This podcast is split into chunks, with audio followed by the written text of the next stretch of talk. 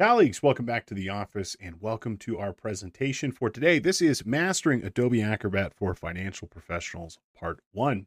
My name is Steve Yoss. I'll be your instructor and presenter for today as we take a look at arguably the best tool for creating, generating, editing, and managing PDF files, portable document format files.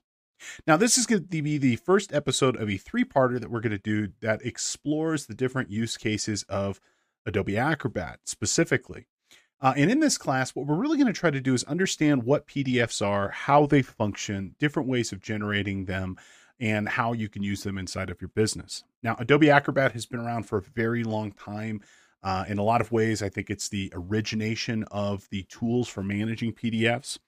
And it is a tool provided by Adobe. Adobe, an American software company here, has long been, let's say, the main driving force behind that PDF format.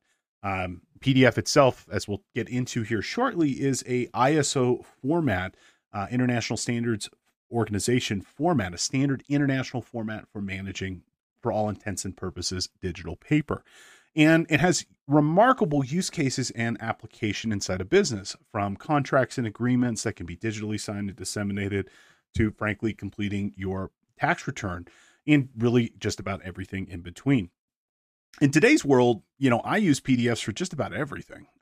You know, I've got a printer behind the screen over here that contains, it's a LaserJet printer. It's really nice, but I would say for every one thing I physically print, I'm generating probably, 20 things in PDF at that same point, you know, and it's this default format that we use to save bank statements or agreements or really anything onto our computers and more.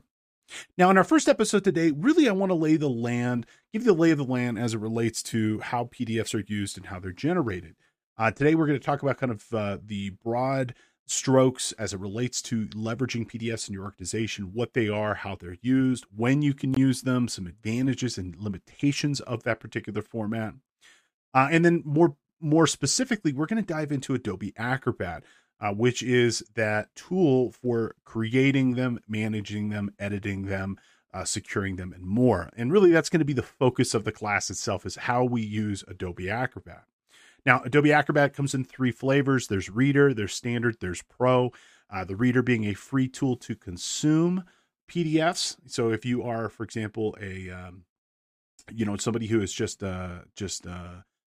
needing to get information about PDFs, well, that's the tool. You know, if you were to read a document and you don't need the ability to edit them or manage them, that's the free tool you use. We're not really going to be focusing much on that aspect because that's really just basic level functionality. This class is intended for people who need to generate and need to do it efficiently and effectively. And so we're going to focus on the standard and the professional version, the paid versions of that application. Although we'll certainly touch upon things that are applicable in Reader 2, and I'll point those out. In our second and third episode, we're going to get into creating them, editing them, and managing them. In today's episode, though, we're just going to take a look at the tool, understand how this tool is being used, and kind of all the circumstances around Acrobat that you should know to be able to use this tool effectively. All right, before we get going here, just a couple of announcements, and then we'll go ahead and dive into our class. Just as a reminder, if you are watching or listening to our program today on YouTube or Facebook, or maybe you're listening after the fact on Apple Podcasts or Spotify, first and foremost, thank you for finding us. We really appreciate you coming. It's much obliged. As a reminder, you can earn CPE credits for watching or listening to our presentation for today. Now, all you have to do is head on over to cpetoday.com, find today's course. Our course code is MAA1. You'll complete a short 5-question quiz about what we discussed and presented, and then you will get your credit for today's presentation. And we produce our podcast twice a week live as we often can, which is most weeks, Tuesdays and Fridays at 11 a.m. Pacific. You can actually attend live and attend it as a webinar and get credits that way. You can ask questions. It's interactive. It's a lot of fun. And for those of you who are watching live today, thanks for coming to our live presentation. And if you can't make it, as a reminder, again, we push this up every episode to Spotify, YouTube, Facebook, and you can find it wherever you happen to find your content and more. And our podcast covers all ranges of accounting and technology topics, from security to Excel to Power BI to fraud and more. So please consider checking us out. And if you'd like, you can make today's presentation credit 100% free by using coupon code One Free Podcast at checkout. You can take today's class and get a free credit for watching or listening. No obligation. Just use One Free Podcast at checkout. All right, folks, without further ado, let's go ahead and dive into it and get started with our presentation for today.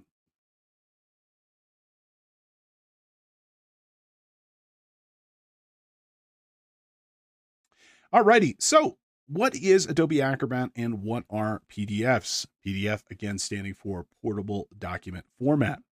Now, we've got two pieces of this, and let's try to understand these pieces separately, and then we'll talk about how they're used together. A PDF is a portable document format, and the best way you can probably think about it is that it is a digital representation of something that is physical. You know, so you got a physical piece of paper here. The PDF is how we would store that physical paper in an electronic format. And that's what it was intended to be able to do. Now, in the time that it has been created, it has been extended in a number of ways to not only include things such as the written word, but images, even video and audio, and embedded other applications can be included in the PDF format as well. But in its most clear sense, PDF is intended to be something that has a high degree of fidelity to a physical printed document, meaning you can take something, store it in that PDF document, and then be able to reproduce it on an inkjet printer, a laser printer, or some other type of printer, and it will have a lot of fidelity between that physical piece and that digital file. Okay. Now, it was originally created by Adobe in 1992. It has its roots back to a 1991 project called the Camelot Project. And their intentions were, again, to create that digital piece of paper. And they had some really altruistic and big thoughts with respect to creating this file format that, frankly, in today's environment, you know, is pretty nice compared to, you know, where we'll see with a lot of documents where they're very proprietary and tied to a single application or an operating system. The founders behind PDF, again, with some big pictures, some very altruistic thoughts here, really wanted to create something that was independent of a specific application, specific set of hardware, or an operating system. Now, at the time, in the 90s, everything was tied to, you know, whatever operating system you're on. And, you know, even back then, it was still really Windows and Mac. But you had a lot of incompatibility between those two operating systems, and something that was created on a Windows machine wouldn't necessarily open on a Mac. They didn't want to recreate that issue. They wanted to create something that was universal. And, you know, fast forward to today, that's exactly what you have. A PDF can be open on virtually any type of application, any type of computer, any type of device. And that's why your bank, for example, sends its bank statements out in PDF format, because, you know, more people are using a mobile phone than ever before, or a tablet, or on a computer, and it doesn't matter what that user's device is, they'd be able to open it up and use that and consume the information stored in that PDF file. Now, PDF is a basis in what's called the PostScript language. Now, PostScript is a language that printers actually use for printing and creating documents, and so it's an application of how that PostScript language is used, but in a file. And it was eventually codified by the International Standards Organization, or ISO, in 2008 as the world's standard as it relates to digital files. And it's ISO 32000 is that standard. And PDF is the third most popular file format out there on the web after the actual HTML files itself. It's more popular than image files, which is incredible. So your images, JPEGs, like your camera shoots or PNG, portable network graphic, or GIF or GIF, depending on where you are, how you pronounce that word. It actually is the most the third most popular file format. So it's used everywhere. And I would say it's very, very ubiquitous. And so for your organization, you should have absolutely zero hesitations about using this as a way of archiving digital paper, digital documents inside your organizations. If anything, it'll have even more adoption next year than it does this year. And so it's an absolute safe, secure, and standard way of being able to contain really kind of any information you might need. Now, if we look at the popularity of these PDFs over time here, and this is just going back about 10 years, we could see over time, you know, if anything, the amount of PDFs has actually increased. This is a looking at the index of Google and how many files that Google has indexed of different file formats. Now, we're not looking here at HTML files or images files. We're actually looking at other types of document storage formats, including Docs, which is Microsoft Word's format, Excel files, which is XLSX, PowerPoint, PPTX, and EPUB. EPUB is probably the closest, I wouldn't even say competitor, because EPUB and PDF do very different things from each other, but EPUB is an electronic publication. We see this format a lot with books, actually. And I'm going to, they're different, but almost everything that an EPUB does can be done inside of a PDF, but it's got some hints, let's call them hints, inside of it that make it a little bit more applicable for readers, like a Kindle or a iPad, iBooks type deployment for reading. But if we look at across these different file formats, just you can see here how many there actually are compared to everything else. You know, at best, we're looking at about 10% of those other file formats compared to PDF, which is just, again, just gigantic. At even at the lowest end, which I'm not sure what happened here in 2014, we could see here that it is well over 70% in pretty much every year. Now, when do you want to use a PDF, and what is a proper use case for it? Again, you should think of a PDF as being digital paper. Okay. Anything that you would want to store electronically and then be able to print in the future, easily email in the future. It could be a form that you might want to fill out, or e-signature, something like that. Just anything you would do in physical print, you can do inside of a PDF. And so that's the best case that you could think about it. Okay. And it's great because you don't have to physically send something. You could send it electronically and preferably through a client portal. Okay. Now, PDF puts a huge emphasis on the standardizations and interoperability. Almost any PDF type of document can be created and read on any devices. There's no real limitations as it relates to consumption of the PDFs, but I will point out that the Adobe Acrobat program isn't on every single platform. It's not on Linux, as an example. There might be the reader application on Linux, but it's a Windows and Mac application. But from the Adobe Acrobat app, if you had created the PDF on there, that output of that Acrobat file, well, that's universal. Linux, Unix, Mac, Windows, iOS, Android, all good. Okay. Now, interestingly, there's not actually a limitation, both in terms of how big and the number of pages a PDF could potentially have. You're really just limited on the processing power of the device that is opening that file. I will tell you, this is a question that you usually get asked. Well, how big can it be? Can it be 100 megabytes? Can it be 1,000 gigabytes? It could be even bigger than that. And the answer is there's no actual hard limit here. You can make them as big as you need them to be.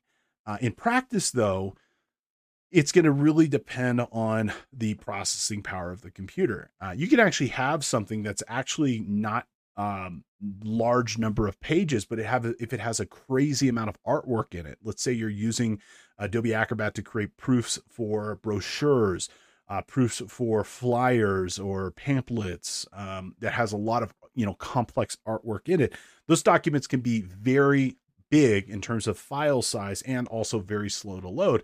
And it's not a factor of the file. It's a factor of what's in that file and the artwork inside of that file. If it contains a lot of high resolution pictures, a lot of layers, well, that's where you're going to start to see that file does not really work that effectively. Now, one of the cool things with respect to Acrobat, this is a feature that's not widely used, but you actually have the ability to easily split up really big documents if you need to. So let's say, for example, you had a document that was, 10,000 pages and you wanted to separate it into 10 documents of 1,000 pages apiece. Well, Acrobat can do that automatically for you. Likewise, if you had a big document that was 100 megabytes and you wanted to split it up into 5 20 megabyte files, you can also do that. And I'll show you that in a future episode of how you can split these different files apart from each other. Okay. But in terms of hard limitations on how big or how many number of pages you can have, not a problem at all. Now, PDFs have a number of advantages that we should be familiar with. Okay. First one is graphic integrity. Okay.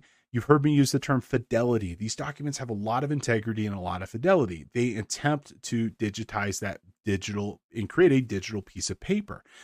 It will display the same content in the same layout, no matter what operating system, device, or software applications use. So if I open up and let's use a tax form, a 1040, an 1120, whatever, you know, the IRS uses this format because they want the 1040 or the 1120 to be identical regardless of the user's device. It should look the same. It shouldn't, for example, have things off kilter or not line up. It should look identical. And that is, I would say, probably the overarching priority of that PDF file format. It'll look the same today as it did a year from now, 10 years from now. You can open up the PDF that was generated in 95 and it will have all that backwards compatibility to look the same today as it did back then. And so it has that foreverness that you can get associated with the file. That's not the same with respect to, let's say, a Word file or an Excel file. Well, let's focus on Word. Word is more of a markup language. Word is actually a collection of XML, extendable markup language files. And if you, for example, created a Word file with some obscure font and you send it to your friend and they open that file up, it's not going to look the same for them because they won't have that same obscure font. You'd actually have to send the font with them. With the PDF, though, it'll look identical, you know, because PDFs render the actual text on the page to a specific look, and that look is maintained. So that integrity piece of this, if it's important for your stuff never to look different, which is why we use it for artwork, it's why we use it for flyers and forms, this is a big reason. You don't have to worry about fonts. You don't have to worry about plugins. It'll all look the same. PDFs are multidimensional, okay? You can build in layers inside of your files, and you can actually layer things on top of each other. So there could be something in front of something else as an example. Okay. And it also allows you to be able to integrate other types of content. It's not just written word. Okay. It can include at the very minimum, text and images, vector graphics. Now, some people will even embed things like videos, animation, audio files, 3D files, and more. In practice, I've never really ever used this feature, and I don't know many professionals that would. I've got to assume if you worked at a creative studio, though, maybe this would be a great way to be able to transmit these types of formats. In today's environment, though, probably a YouTube or some other video streaming service would be better to stream, for example, the videos rather than embed them. But you do have that option. And remember, PDFs are an offline file format. You know, one of the things you can do if you needed to transmit a video or an animation, when you send somebody that PDF, everything's inside of that PDF in almost all circumstances. Yes, you can link out to third-party content, but if you embedded a video or an animation or an audio file or even an Excel workbook, you can embed an Excel workbook into a PDF. It's going to be there as well. And everything is transmitted in that file. So if that user's on a plane and they open it up, they'd still be able to consume it. Now, PDFs also can contain other interactive things like form fields. You can create forms inside of your PDFs for something as simple as signing your kid up for ASO soccer, or T-ball, or Girl Scouts. And they could also contain calculations where if it's, for example, an expense report and you fill in your date and the different level of expenses, it can total down to the bottom for you. It can contain things like hyperlinks. You click on something, an image, you click on a word, it can take you and open your browser up and take you where you're supposed to go. It can contain buttons as well, you know, so you could have a clear form button, submit form button, and certainly things that are more advanced in today's environment like e-signature and having the ability to be able to prove that a document was in fact reviewed and signed by somebody could all be contained inside of that PDF. These elements and more can all be contained in the same file. They can be organized, they can be presented, and even contained inside of what we call a portfolio, which is a PDF of PDFs. Now, PDFs are super convenient. So many applications from Google Chrome to QuickBooks give you the ability to be able to kick out a PDF right away. Okay, basically spit that file out. You could save it. You're locked and loaded. You're good to go. And so creating them, editing them, everybody knows, I shouldn't say everybody, but 99% of us, and I would say virtually all professionals, have used a PDF at some point. Now, PDFs can also be secured. Okay. You could set up a PDF with different levels of access to protect the content, as well as restricting certain abilities. And we'll talk about that in our third episode. And what I mean by this is that a document can be encrypted. So if it's something with proprietary information, you know, you could apply a long and strong password to it, and that document can be password protected, preventing a reader who does not know the password from being able to open that file up.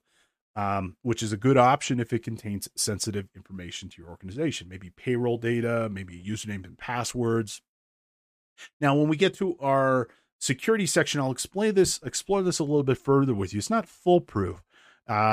You know, modern PDF documents use AES 256-bit encryption. You use that in conjunction with a long and strong password, you're pretty good. Where people get a little screwed up on the security side of this is they don't use that strong password. And, you know, they use a very simple password as an example, which then causes that document to be compromised. But if you use a long and strong password, you'll be reasonably protected. Now, you can also restrict access to these documents for certain abilities, like, for example, the ability to edit, modify, extract, or even print. Those aren't 100% foolproof. There are ways around those particular limitations, like doing a screenshot as an example. But for the most part, they offer a pretty good degree of security and fidelity to that document. They can be compact. Again, theoretically, they can contain an unlimited amount of information, but they can also be compressed. There's compression algorithms built into that PDF. Specifically, I'll show you an option here called Save as Reduced File Size, which is Acrobat's built-in ability to be able to remove unnecessary data to make a smaller file size. And the big limitation, I will tell you more than anything else with respect to your PDF documents that'll cause them to be big, is images. Images 100% of the time are always the thing that will make a file unnecessarily large. So be careful with that. And again, they can be viewed and created in virtually all applications. Now, as great as PDFs are, there are some limitations that we should know about them. Okay. So first and foremost, and this is not necessarily a limitation, it's more of an acknowledgement. It's a sword that cuts both ways. They are a timeless document. So what does that mean? It means they're not real time. You know, they're great. Like a balance sheet is a snapshot of a business on a point in time.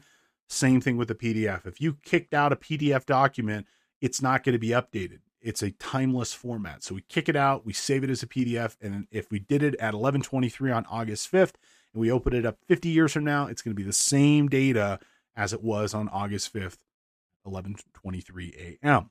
Okay. If you need real-time updates, PDF documents are not for you. Okay. They will never provide that functionality. Okay. They could be gigantic, especially when they have a lot of graphics. So if it's a big PowerPoint presentation, you need to spend a little bit of time getting your document, let's say, optimized before creating that PDF, because if that presentation contains a bunch of really high resolution graphics, you're going to create a PDF that might be 50, 60, 100 megabytes or more.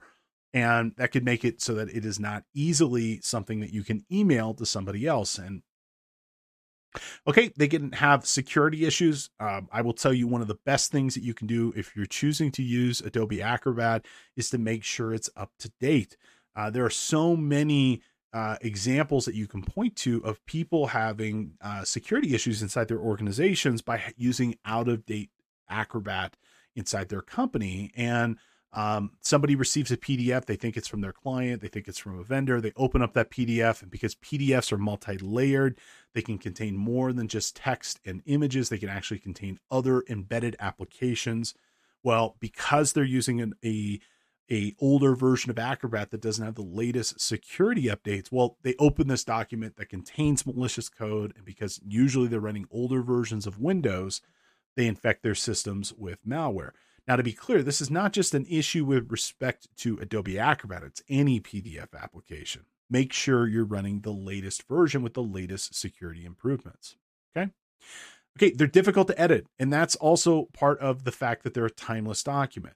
Okay. PDF is not an authorship tool. Okay. You don't originate data inside of PDF. You can. Okay. And I'll show you some things that you can do to edit and modify your PDFs. But just realize it's not an authorship tool. It's an output tool. So what do I mean by this? If you're writing a contract, you don't write that contract or that agreement inside of Acrobat. You write it inside of Microsoft Word, and then you output that file into a PDF and send it to someone to review and sign. But you don't write that contract or agreement in Acrobat directly. It's not fun. Trust me on this. I'll show you some editing capabilities that you can do, but it's not perfect and it's not designed to be perfect. Okay. If you needed, like if somebody came back to you and said, you know, hey, I need a whole bunch of modifications and changes, you'd always go back to the original file that you used to create it, whether it be a spreadsheet, whether it be a tool like Microsoft Word or something else to make those edits and then ultimately output the completed file. Okay.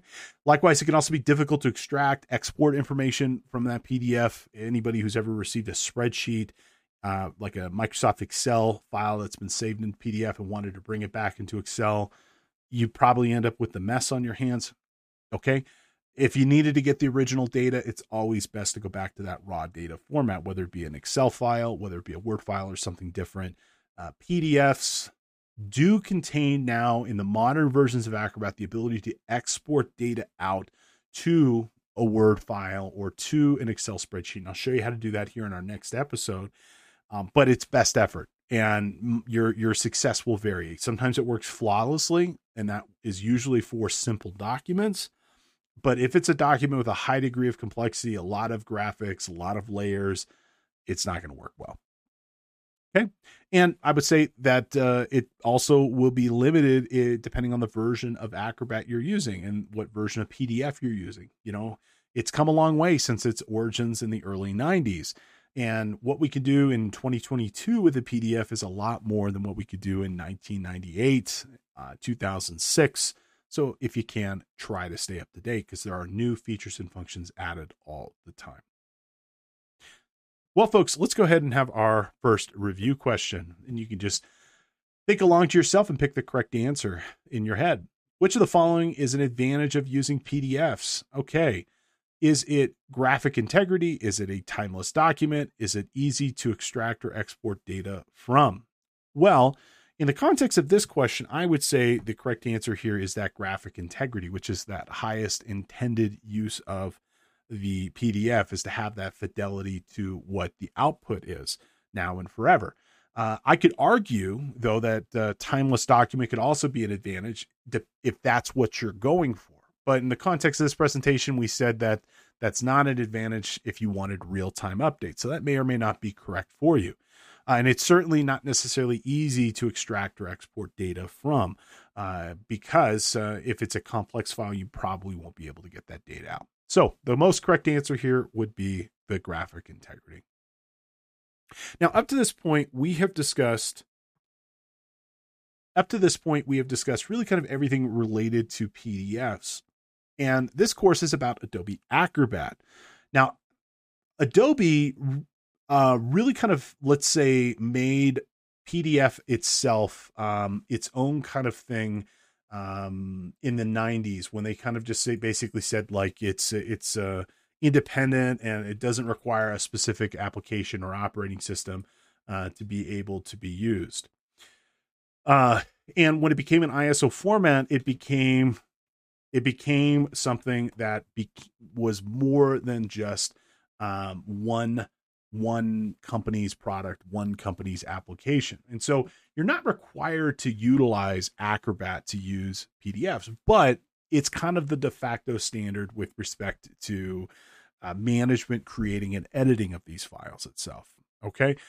You can use other tools. And in fact, in our fourth episode, I'll give you a couple of different alternatives you can choose. PDFs will work as well inside of Acrobat as they do in Chrome, as they do in Edge and others. You're not required to use this, but I got to say when it comes to business use of PDFs, especially around creating, editing, and managing them, Acrobat is that gold standard. Okay. So almost at the same time when PDF was created, Acrobat was created at that same point by Adobe, and it's actually a collection of a couple of different products. You've got Acrobat, you've got Exchange, and you've got Distiller. And in the modern era here, it's really kind of grown into a collection of tools, again, creating, managing, and editing these particular documents. Now, as I mentioned, the Adobe Acrobat Reader itself is a free tool. Anybody can download it. It's available for iOS, Android, Mac, PC. I'm not 100% sure on Linux, but I can tell you, even if it's not, there are still lots of other tools that are Linux compliant that will work for you. But the Adobe Acrobat DC application, and at the time of the recording, that's the standard now, that's available on both Mac and PC. Now, Acrobat, the standard and the professional, that's what I'm going to tell you you're probably going to need to get if you are looking to use this in a business to create and manage them. And in today's environment, like most applications, it is primarily offered in a subscription format where you'll pay a recurring fee, either monthly or annually, to get rights to use that applications. Now, Adobe also does offer it as a perpetual license, one time. I'm going to argue that that's probably not what you want. The perpetual license on this, you pay it once, and I've got some pricing information here I'll show you in a minute, but it's going to not include really many of the features and functions that I think make the Acrobat program in today's environment really a killer application. The perpetual license, if you just buy it, you pay that one-time fee. It's not going to include quarterly updates. It will include security updates, but it won't have feature enhancements. And it's also not going to include any of the premium cloud services like the Adobe Sign, which is one of the main reasons I subscribe to the product. The Adobe Sign, which is something that is offered as part of the subscription license for the pro version of the application, gives you the ability to create unlimited e-signature documents. And I can create a form. I can send it out to someone. They can complete that form. They can then digitally sign that form and return it back to me. And to me, that makes it worth it. Now, there are other services like DocuSign, there's HelloSign, and lots of other ones that I can think of. Those services range anywhere from $10 to $30 per month. Well, guess what? If we look at the pricing for Acrobat, I don't really get paying an additional fee when I can get those services built into one fee from Adobe. Okay. Now, this is just a breakdown of the licensing choices that you can get for the premium versions. Now, to be clear, you've got Adobe Standard and you got Adobe Pro. Adobe Pro is the top end. It's the Ferrari. It's got every option and a number of enhancements and features that come along with it. Adobe Standard is the still premium version of the application, but it's missing certain features and functions that go along with it. Okay. I'm going to say for the audience that's probably listening at the moment, it's 50-50. I think half of you would probably be very okay and standard, and half of you probably have a good reason to upgrade to Pro. And as we kind of talk through this, you can make your own mind about what might work well for you. Okay. And then on the lower tier, if you look at the bottom here, I've got the perpetual license and you can kind of see what it costs. And it's not cheap. I mean, the pro version is almost $500, you know, versus $14.99 a month. Now, Adobe does offer some reduction in fees if you choose to agree to a commitment. Okay. And, if you choose to pay monthly or annually, it doesn't really matter. But if you want that kind of reduced fee, you have to agree to at least a year of service. Now, you can either do it where you pay it every single month, or you can do it where you just pay it one lump sum. It's up to you. Okay. Personally, I use a separate service called Creative Cloud. So you've got the Adobe Acrobat. You can just buy Adobe Acrobat. And you'll have a nice life. It'll be great. Okay. But you also have this other option, which is called the Creative Cloud. Okay. Now, this is a great option if you are considering or using other Adobe products. Adobe is one of the largest software companies out there. They're gigantic. They make lots of software in the creative space. You know, some of their big notable applications are going to be things like Photoshop, Adobe Premiere, Photoshop being a graphic design for pixel art.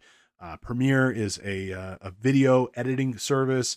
You also have Premiere Rush. You've got Got After Effects, which is a fantastic tool for doing animation and other types of special effects in your videos.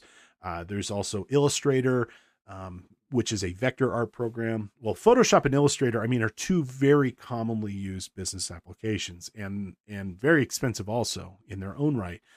If you have any need for other stuff inside of the Adobe ecosystem beyond just the editing of PDFs, you should definitely check out their other program, which is called the Creative Cloud.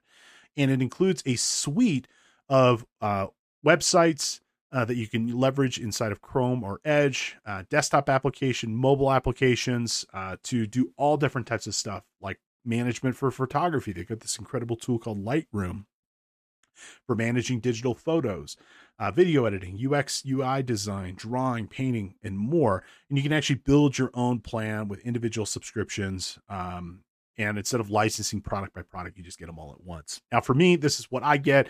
I think I spent somewhere around $50 a month at the time of the recording. I've had it for many, many years. I'm pretty sure I got a legacy plan here. It's about $600 a year. Somewhere around there, and it is well worth it for me because I use these tools all the time. If you just need Acrobat, though, you can just license Acrobat itself. Okay, so let's say you move forward with licensing Acrobat. It'll be what we call Acrobat DC. And DC, I'll talk about here in more in a minute, stands for Document Cloud. But let's understand some of the difference between the Pro and the Standard and why you might want to get one or the other. Okay, they don't have that many differences between them, okay? There's some additional features that are going to be available in the Pro version that are not going to be available in the Standard version. But for most of you, the Standard version will be totally fine. Now, both the Pro and the Standard can create documents. They both have a plugin for Microsoft Office, which is nice. So you can, for example, export stuff from Word, Excel, and PowerPoint in one click and create documents in PDF. I'll point out, by the way, Word, Excel, and PowerPoint natively with no Acrobat plugin can also generate PDFs using its own built-in features and functions. And I'll show you how to do both ways in a later episode here. But the plugin for Word, Excel, and PowerPoint for Office is quite nice and offers some additional improvements that the Standard version in the Microsoft applications don't have. But you can do that and through the plugin in all of the Office applications. You can create and edit, reorder, rearrange, add pages, delete pages. You can create, fill, and sign forms. You can combine multiple documents into a single PDF. You can secure and password protect your documents. You could send stuff out for e-signature and track responses in real time. The Pro version, though, is going to give you some mobile editing. There's some mobile apps that you can choose to use for iOS and Android with the Pro version. I'm not sure why they made this a distinguishing difference. I feel like this is something that both versions could use, but you have the need to compare two versions of the same PDF. Instead of kind of going page by page and looking at them simultaneously, this will scan the whole thing and pull out all the differences and tell you, you know, when one document is different than the other. That's really useful if you're doing things like contract review and you want to understand if there's any differences between a PDF, between the version you sent and the version that was received. Okay, you can also do things like searching between documents. That's available between both 100%. The Pro version gives the ability to be able to scan and edit documents into searchable PDFs. You can redact stuff. I'll show you that in episode 4, some of the advanced things. You can actually mark whole sections of a document not to be published. And you can go ahead and remove those documents pretty easily. Remove those sections of those documents. And you can also force and validate ISO standards related to these as well. Now, let's talk a little bit about the DC side of this. What is the DC? Okay. So with respect to the DC, that again stands for Document Cloud. Okay. The Document Cloud gives you the ability to be able to store PDF documents inside of Adobe's cloud storage, and every subscription includes 100 gigabytes of cloud storage. Now, frankly, in today's environment, it just seems that everybody's giving you storage. I don't use a lot of the Adobe storage, but I do like the fact that I can, for example, store something in Adobe's storage and then pull down that same document on my mobile device and be able to edit it and work with it from there. And I've used this a lot for reviewing documents and creating forms where I can just save it in the Adobe Cloud and then pull it up on my laptop or mobile device. But you get 100 gigs of storage you can use however you'd like. And you can save not only your PDFs, but you can save whatever you'd like in that as well. And the DC version also contains several enhanced Acrobat features and functions that you can choose to use inside of that tool. So you could do things like, for example, e-signature. You can do things such as digital collaboration. You could do things such as setting something out for review, and you can almost use it like a quasi-document portal and more. Okay, and so I personally think it's well worth that additional cost if you plan to use the features. For me, I use it all the time. I create a document, send it out for sharing, and it makes it really easy to be able to control who has access to that. I use this as collaboration. I use it for forms. But really, I would say that e-signature is the thing I really, really, really like. Okay. Now, this DC section, that's only available in that subscription service. Okay. The non-subscription one is what they call the 2020. Okay. And at some point, I'm sure they'll update it. Maybe it comes this year and would end up being Adobe Acrobat 2022. But just as a comparison here, the DC version's bleeding edge. It's right up to the point. It's right up where... the latest and greatest updates and features are. Okay. The pro version, well, that version, if you bought it in 2020, it's doing the same thing in August of 2022 as it did when it came out in 2020. And so there are no feature enhancements and no cloud services attached to it. Now, both these can create and edit documents. Both of these can share documents. One's going to share them through the DC, through the document cloud. The other one's going to share them through email. But some of the additional DC things that you're going to get, creating and tracking legally binding e-signatures, integration with Office 365, integration with the other Adobe Acrobat, or the other Adobe programs and more, natively pushing and pulling documents from your Dropbox, Google Drive, and OneDrive account. It's not going to have those. But if you want to buy it, own it perpetually, you can use it for 10 years. That's your Pro 2020 version. If you want these different things, you're never going to own DC. It's like a lease application, but you'll pay for it per month. Now, as I mentioned, you don't even have to pay for Acrobat to begin with. You can use the Reader. Now, the Reader tool doesn't really do any authorship, doesn't really do any editing or management. It's really just a tool to open up a PDF and be able to read information in there. It's right in the title. You don't need Adobe Reader to open a PDF document. Your Windows or Mac application will do it. Operating system will do it natively. You just open it up, read it, you're good to go. Okay. So if you just need to, mark up a PDF, add some comments to a PDF, sign something, you can use the Adobe Reader application. But if you need to create, edit, extract documents, this tool will not do it for you.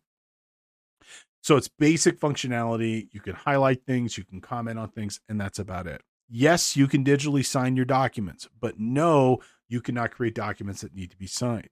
Okay. And no, you will not be able to edit or otherwise modify PDFs with that Reader tool. This is a useful tool. Just if you're a normal person, like an executive, for example, and people send you stuff to review and sign, and that's about it, then you use that Adobe Reader tool. Okay. So let's go ahead and have another review question. What is the purpose of the Adobe Acrobat Reader DC? Okay. Is it to offer a free tool to create and edit PDFs? No, it is not. Okay. It's not a tool that you would use to create or edit PDFs. It is just a tool to consume PDFs. Okay. So nor is it a tool that you can use to edit. The correct answer here, again, is going to be a free tool to consume, to read, do basic types of modifications, which would be like commenting, highlighting, signing something, but it is not a tool to create, nor is it a tool to edit. Alrighty. Now, another tool that you could choose to use, and this is going to come on your mobile device, is going to be the Adobe Scan to PDF. Okay. So with this particular tool, this is kind of useful if you're out in the field and you need to take a scan of something that you want people to be able to digitize and to be able to store electronically. Okay. And with the scan to the scan, what this is going to be able to let you do is it's going to let you be able to, it's going to let you be able to use your mobile device, your iOS, your Android device, to be able to kind of go out and while you're in the field, snap a picture of it and turn it into that PDF document. Okay. Now you could just basically snap a picture with your cell phone. It'll turn it into a PDF. It can do things like OCR, optical character recognition, automatically scanning and recognizing text on whatever you just scan. It can do boundary detection to prevent things like backgrounds, like part of the desk, for example, becoming the PDF. It even utilizes Adobe's AI tools to correct for things like perspective, eliminating glare, shadow, and more. You can even password protect your file. And it's a cool tool if you happen to be out in the field and you need to create a PDF for where you're going. Okay. Now, if you want to read PDFs while you're on the go, you should check out the Adobe Acrobat mobile app. Again, both for iOS and Android. Now, if you have the DC subscription, this will integrate directly into your DC account, bringing all the files that you opened and created with your desktop right inside of your mobile device. You'll be able to see it now. And it's a great one, great tool for being able to manage and read these documents. You can do things like automatically adjusting the font size, changing the colors so that you can read it a little bit more. You can invert the colors, I believe. You can also use share and sign right from your mobile device as well. And this is a free app. And if you happen to have the DC subscription, once you log into your app, it even unlocks more features and functions right away. And there's also the Adobe Acrobat for Chrome application. And this is a plugin for Chrome and Edge. I'll point out it works there as well. It might be available for Firefox, but I didn't look. And this is a tool that you can use to edit and manage PDFs right from your internet browser. You open it up and it gives you a superset of features to manage these PDFs above and beyond what Chrome natively can do. I'll point out Chrome doesn't need a plugin to read a PDF. It can natively read a PDF. So what this tool will do is it will give you enhanced features similar to what you would see in the Adobe Acrobat application that you can then use to right inside of your internet browser to better manage and consume this document. So you can do things like highlight, comment at the very minimum, all the way up to, you know, editing this document before you actually save it to your computer. Oh, I guess I did do some research. It's available for Edge and Firefox as well. Now, where do you get this? Well, you just can get it directly from Google, or you can get it from Mozilla or Microsoft, depending what internet browser you're using. So with that, why don't we go ahead and take a quick look at the application itself, and then we'll go ahead and have one final review question, then finish up for the day. But what I'd like to do is take a look at the Adobe tool itself and familiarize you with the features and functions that you could expect to see inside of the application for Windows. And then when we come back in episode 2, we will go ahead and dive deep into each of those features and functions and how they operate. Let's go ahead and take a look. All right, so we're here inside of Adobe Acrobat. I'm just happened to be using the Windows operating system. I will point out the Windows operating system and the Mac operating version of this are quite similar. All right, so this is what the home view looks inside of Adobe Acrobat. On the left-hand side, you will see the different areas where documents are being stored. And then up top here, you'll see some quick links to some different tools that you can operate with. I want to point out the actual menu of this is quite simple. You'll see there's only a couple of menu items. And that's because maybe about 10 years ago, Adobe switched the layout of this application and put all of the things that used to be in menus up top here, they put into this tools menu in the top header. And if you click over here to tools, you can see the actual features and functions of the Acrobat application. Okay. And then over here under the right, you can actually pin different features and functions, and you can collapse this if you don't need it. But this will show you all the different things that you can do. Now in episode 2 and 3 of this, we're going to dive into each of these different features, showing you how some of the major capabilities of this application work. And it's broken up into several work groups, you know, stuff around creating and editing documents, like creating these files. We'll walk through some different ways that we can create a single file, multiple files, scanning, clipboard, and more. And we'll also take a look at, for example, things such as editing these documents. So editing an actual file and what it looks like, for example, to modify, and what you can expect to use with respect to the layout and format tools inside of Acrobat. Now down here, we've got our forms and signatures. Our forms and signatures, this is going to be where we would see the ability to be able to create forms, like sign-up forms for, you know, again, our kids' ASO team, or creating a form for onboarding a client and more. This gives us the ability to create a document that allows us to create repeatable, reusable forms that we can disseminate to whomever, and they can then use this PDF document to input information, and then we can bring that information back to us in the exact way that we want to receive it. And including now e-signature services, which are fantastic. This gives us the ability to be able to create something as a form and then actually send it out to somebody to be able to complete and send back to us with a legally binding signature, electronic signature associated with it. Down here, we've got our share and review. This is going to be where we can, you know, create a document and then send it out for comment, or stamp it with a received or a completed stamp, or share it with somebody. If it's a large PDF document that we need to send out to somebody and we wanted to be able to share that link with somebody so that they don't have to necessarily download. Sorry, they don't necessarily, let's say it's something that won't fit on an email.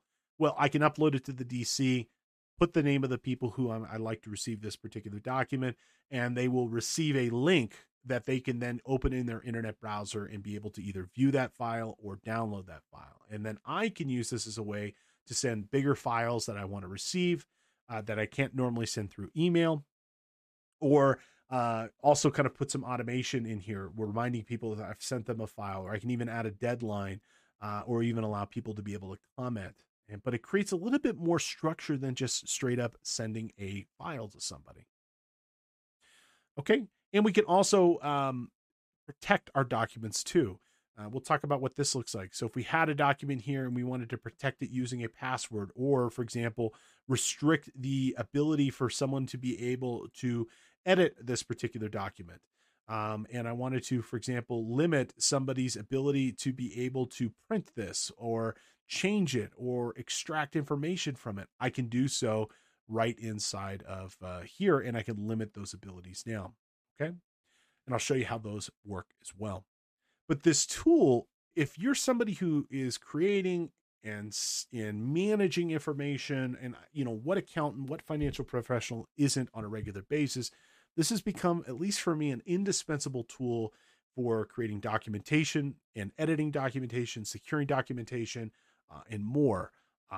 And you might think to yourself, well, hey, you know, I use QuickBooks and I can download PDFs from there, or I can use Word and I can save PDFs from there. That's only going to get you so far. You know, what this tool gives you the ability to be able to do is take it to the next level to ensure that the documents that you're creating and managing and sending are perfect. And then above and beyond that, do things like e-signature, sending through the web securely, and more. And so hopefully in these next two episodes, you'll gain an appreciation for this tool in the same way that I have over the years. So all that and more coming in episode 2 and 3. Let's go ahead and have our final review question for the hour and wrap up.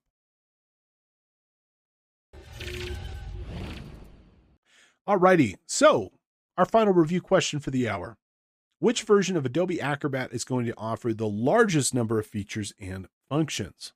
Well, the correct answer here is going to be Adobe Acrobat Pro DC. That's definitely going to have the most features and functions related to it. Okay, the Reader DC is still connected to the Document Cloud, but it's only for consuming information. Doesn't really have the ability to edit or modify. Standard will get you most of the features and functions in it, but it's going to lack the ability to compare files. It's also going to lack some of the redaction capabilities and some of the standardization capabilities. The Adobe Standard 2000, and sorry, that should actually say 2020. Well, I guess they did have an Adobe Standard 2000 as well. That feature is going to lack all of the DC capabilities. So the document cloud, it's just going to do whatever it did in 2020 and that's it.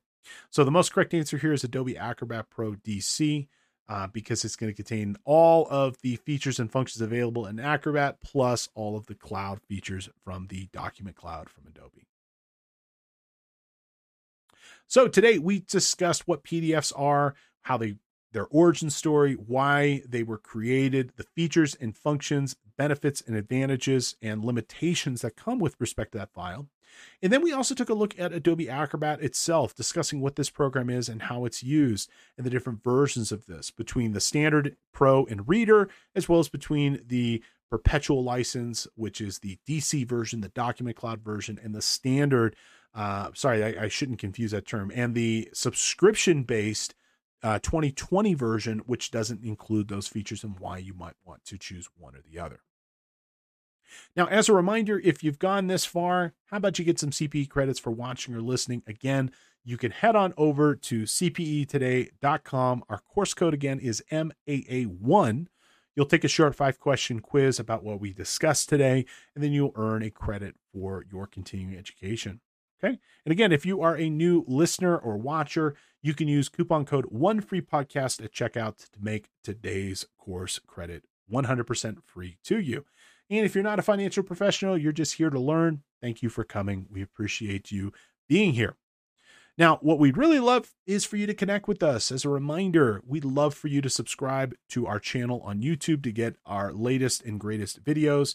And you can also follow us on Twitter, Facebook, Instagram, TikTok, and more as CPE Today. We're always putting out new videos, tech tips, and more to help you be the best professional you possibly can be. And if you can't attend our live presentations, remember, you can always find our show wherever you happen to find your content, including Apple Podcasts, Spotify, Google Play, SoundCloud, YouTube, and more. It is always my pleasure to be with you and to present this material. Thank you so much for your time today, and I hope to see you for episode 2 and 3 back in the office soon. Thank you, best wishes, and good luck to you all.